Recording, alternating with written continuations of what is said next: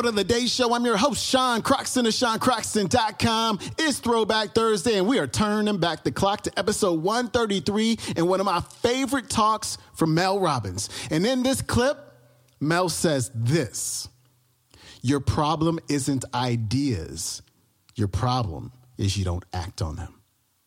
Ain't that the truth? There is no shortage of ideas. We all get ideas. And some of these ideas are really, really, really, really good ideas that can really help somebody, that can help ourselves, that could change somebody else's life and change our lives at the same time. But when we have that impulse to act, we stop ourselves.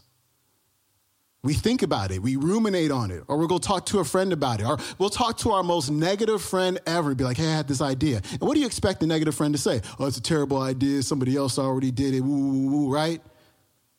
But we don't do it. And then we don't take action on our ideas. You know what happens next. You're surfing the internet and you stumble upon somebody who launched your idea who is crushing it you turn on the TV and you're watching Shark Tank and you're like, oh my gosh, that's my idea. And Mark Cuban just became an investor. What is going on? They took action. You didn't. So when you have these really good ideas, don't wait, don't think, just go. Here's Mel. I think when you feel stuck or dissatisfied in your life, it's a signal.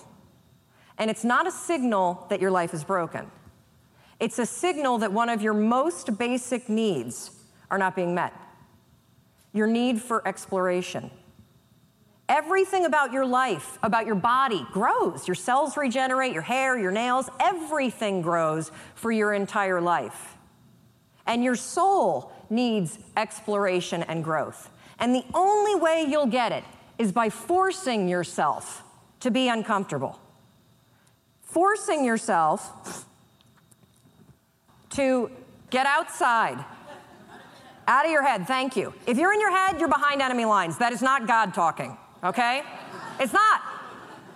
In fact, if I put a speaker on it and we broadcast what you say to yourself, we would institutionalize you.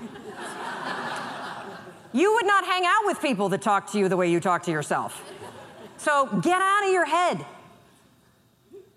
Your feelings. Your feelings are screwing you. I don't care how you feel. I care about what you want. And if you listen to how you feel when it comes to what you want, you will not get it. Because you will never feel like it. And you need to get outside your comfort zone. It's not about taking risks, it's about getting outside your comfort zone. Those first three seconds when you push yourself out of bed, they blow. But once you're up, it's great. Those first three seconds when you're sitting here in a studio or a stadium like this and somebody says, get up and come dance, and you think, oh, I should do that. And then you're like, oh.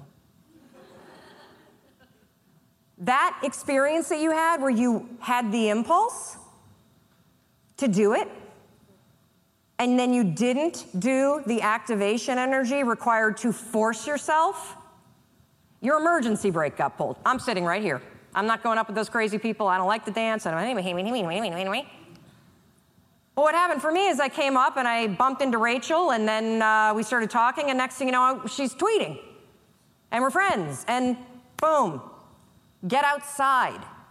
That's where the magic is. That's where the one and 400 trillion exists. So everything I do, oh, oh, oh, wait, okay, this is the last part, sorry. So, one more thing that you can use I call it the five second rule.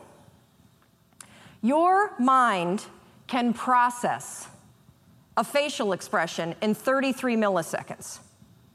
It can move pretty damn quick. The other thing that it does very quickly is if you have one of those little impulses that are pulling you, if you don't marry it with an action within five seconds, you pull the emergency brake and kill the idea. Kill it. If you have the impulse to get up and come dance while the band is playing, if you don't stand up in five seconds, you're going to pull the emergency brake. If you have an impulse about you were inspired by somebody's speech today and you don't do something within five seconds, write a note, send yourself a text. anything physical to marry it with the idea, you will pull the emergency brake and kill the idea. Your problem isn't ideas, your problem is you don't act on them. You kill them. It's not my fault, it's not anybody's fault. You're doing it to yourself. Stop it. I'm counting on you. One and 400 trillion. You got stuff to do. And it's not going to happen in your head. So I want you to practice this today. When we go off to party, thank God it's coming soon because I think we all could use a cocktail. I want you to practice the five second rule. You see somebody and you think you have that impulse, they look interesting. Walk over there. You were inspired by somebody and you have a request, make it. That's why you're here. Experiment with it, and I think you'll be shocked about what happens.